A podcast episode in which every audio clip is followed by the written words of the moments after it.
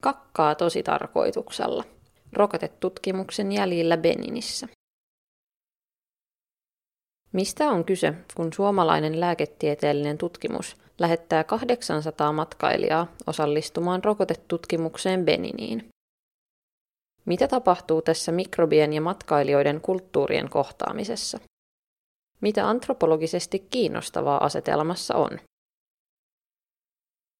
Suomalaiskansainvälinen tutkimusryhmä lähettää 800 suomalaista Länsi-Afrikkaan Beniniin osallistumaan ripulirokotetutkimukseen. Kokeen on tarkoitus testata rokotteen turvallisuutta ja tehoa ehkäistäkseen bakteerien aiheuttamaa ripulia. Rokotetta testataan alueella, jolla bakteereja on henkilöillä, joilla ei ole vastustuskykyä niitä vastaan. Tutkittavat viettävät kaksi viikkoa turisteina Grand Popon, suomeksi iso takapuoli, kylässä, jolloin rokotteen teho on koetuksella. Suomalaisten tutkijoiden lisäksi mukana ovat myös ruotsalainen lääkeyritys ja Bill ja Melinda Gatesin säätiö, jotka ovat rahoittaneet tutkimusta. Toteuttajien joukossa on myös suomalais-afrikkalainen kulttuurikeskus Villa Karo, joka järjestää tutkimukseen osallistuville matkailijoille vierailuja paikallisiin kulttuurikohteisiin ja tapahtumiin. Kouluihin, voidun seremonioihin, orjuuden muistomerkille, taidemarkkinoille ja käärmetemppeliin, jotta matka olisi heille muutakin kuin altistus bakteereille. Elina Oinas, Katriina Huttunen ja minä olemme tutkineet rokotetutkimuksen toteutusta ja haastatelleet matkalle lähteneitä tutkimukseen osallistujia heidän kokemuksistaan. Olemme viettäneet yhteensä neljä kuukautta Grand Popon kylässä seuraamassa tutkimusta ja sen vaikutusta kylään. Rokotetutkimus jatkuu vielä vuoden ja tulemme seuraamaan sitä loppuun saakka. Kansainvälinen lääketieteellinen tutkimus – Tutkimuksemme kiinnittyy lääketieteen ja terveyden antropologisen tutkimuksen perinteeseen. Lääketiedettä ja terveyttä tutkineet sosiaalitieteilijät ovat tutkineet kehittyvissä maissa tehtäviä lääkekokeita 2000-luvun alusta lähtien. Tavoitteenaan ymmärtää, miten ja miksi kansainväliset lääketieteelliset tutkimukset ovat siirtyneet länsimaista globaaliin etelään. Ennen kuin lääkkeet ja rokotteet hyväksytään myyntiin ja jaettavaksi, ne tulee testata niin sanotun sokkoutetun tutkimuksen keinoin. Näissä tutkimuksissa puolet osallistujista saavat kokeellista tuotetta, puolet lumetta, ja tutkimuksen loppuvaiheessa niihin osallistuvien populaatioiden tulee olla suuria. Globaaliin etelään siirtymisen taustalla on ollut lääketeollisuutta sääntelevien kansainvälisten lakien ja ohjeiden muutos – joiden mukaan eristyksissä ja laitoksissa olevilla ei saa enää tehdä lääketutkimusta. Lisäksi tilanteeseen vaikuttaa vaatimus isoista otannoista sekä mahdollisuus tehdä tutkimusta halvemmalla.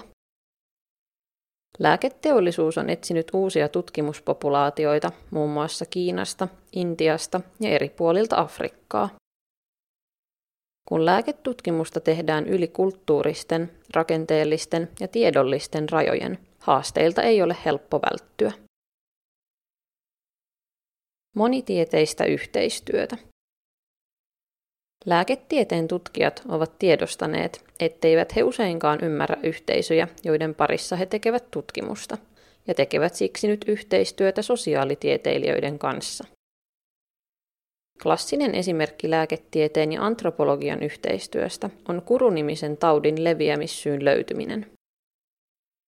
1960-luvulla ryhmä lääkäreitä pyrki ymmärtämään, mikä oli tämä mystinen sairaus, joka sairastutti valikoivasti Papua Uudessa Gineassa asuvia naisia ja lapsia. Vastaus löytyi alueella työskenteleviltä antropologeilta – he tiesivät, että yhteisöissä, joiden parissa kurua esiintyi, esiintyi myös kannibalismia. Yhdessä he ratkaisivat kurun taustan. Kyseessä on Creutzfeldt-Jakobin taudin kaltainen sairaus, joka levisi ruokia tekeviltä naisilta lapsille. Yhteistyötä tekeville sosiaalitieteilijöille on avautunut mahdollisuus muuttaa lääketieteen ja terveyden epätasa-arvoisen jakautumisen taustalla olevia valtarakenteita sisältäpäin ja edistää sosiaalisesti vastuullista terveyden tutkimusta. Tutkiessaan näitä yhteistyöprojekteja monia antropologeja ja sosiologeja on inspiroinut Marilyn Strathernin antropologinen työ tiedon tuotannosta ja etiikasta – Strathernin työ on korostanut lääketieteellisen tutkimuksen sosiaalista rakentumista. Tiedon tuotanto on sosiaalista työtä, joka nojaa arvoihin, perinteisiin ja rakenteisiin tieteellisen puhtauden sijaan. Erityisesti lääketieteelliset kiistat ja erimielisyydet tekevät eri arvomaailmat, ajattelutavat ja koulukunnat näkyviksi. Näiden tutkimiselle on haettu avuksi käsitteitä tieteen ja teknologian tutkimuksen alalta. Kokeellinen vaihe on ensimmäinen askel lääkkeiden ja rokotteiden elinkaaressa. Oma vaiheensa tässä kaaressa ovat toimet, joilla ne saadaan yleiseen käyttöön. Osa tutkijoista on määritellyt lääkekokeet ja rokotetutkimukset valtateoreetikko Michel Foucaultin termein biopoliittisiksi keinoiksi, joilla valta kietoutuu populaatioiden terveyden hallintaan. Tämä korostaa sitä, kuinka lääkkeet ja rokotteet päätyvät tai eivät päädy kansallisiin terveydenhuolto-ohjelmiin. Ei ole itsestään selvää, että kehittyvien maiden asukkailla on mahdollisuus saada lääkkeitä, joita heillä on testattu. Monia tutkijoita onkin motivoinut kirjoittaa epäoikeudenmukaisuudesta, jota kokeissa voi syntyä. Yhteistä kaikille on oman positionaalisuuden pohtimisen välttämättömyys. Raja sisälle pääsyn, tieteellisen itsenäisyyden, kriittisen näkökulman ja hyödyllisyyden välillä on hiuksen hieno.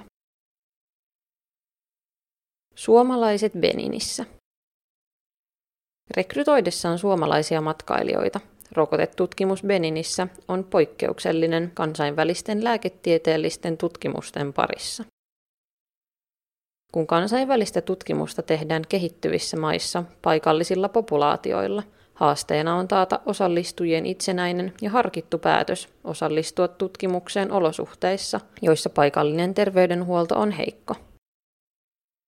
Useimmiten paikalliset vapaaehtoiset osallistuvatkin tutkimukseen, sillä osallistuessaan he saavat parempaa terveydenhoitoa kuin mitä he saisivat muutoin. Parantumisen sijaan suomalaiset tutkijat ja tutkittavat Beninissä ennemminkin sairastuvat altistuessaan uusille ja erilaisille mikrobeille. Sairastamisesta huolimatta monilla on päällimmäisenä kokemuksena halu olla mukana toteuttamassa tärkeänä pidettyä tutkimusta sekä kiinnostus Afrikkaa kohtaan. Grand Popon alueen köyhyys herätti suomalaisissa syyllisyyden ja auttamisen halun tunteita sekä tietoisuuden omasta etuoikeudesta. Sosiaalitieteilijöille tämä bakteerien ja ripulin kietoutuminen globaaliin eriarvoisuuteen avaa täysin uuden tutkimuslinjan ihmisten ja mikrobien yhteiselon tutkimukseen, mikrobiopolitiikkaan. Kirjoittaja Salla Sarjola Salla Sarjola on sosiologian yliopiston lehtori Turun yliopistosta.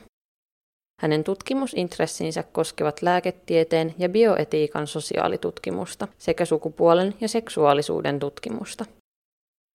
Salla on kirjoittanut kirjat seksityöstä ja HIV-aktivismista Intiassa ja lääketieteellisestä tutkimuksesta kehityksen välineenä Sri Lankalla. Salla on Science and Technology Studies-lehden päätoimittaja. Podcast-lukija Bea Bergholm.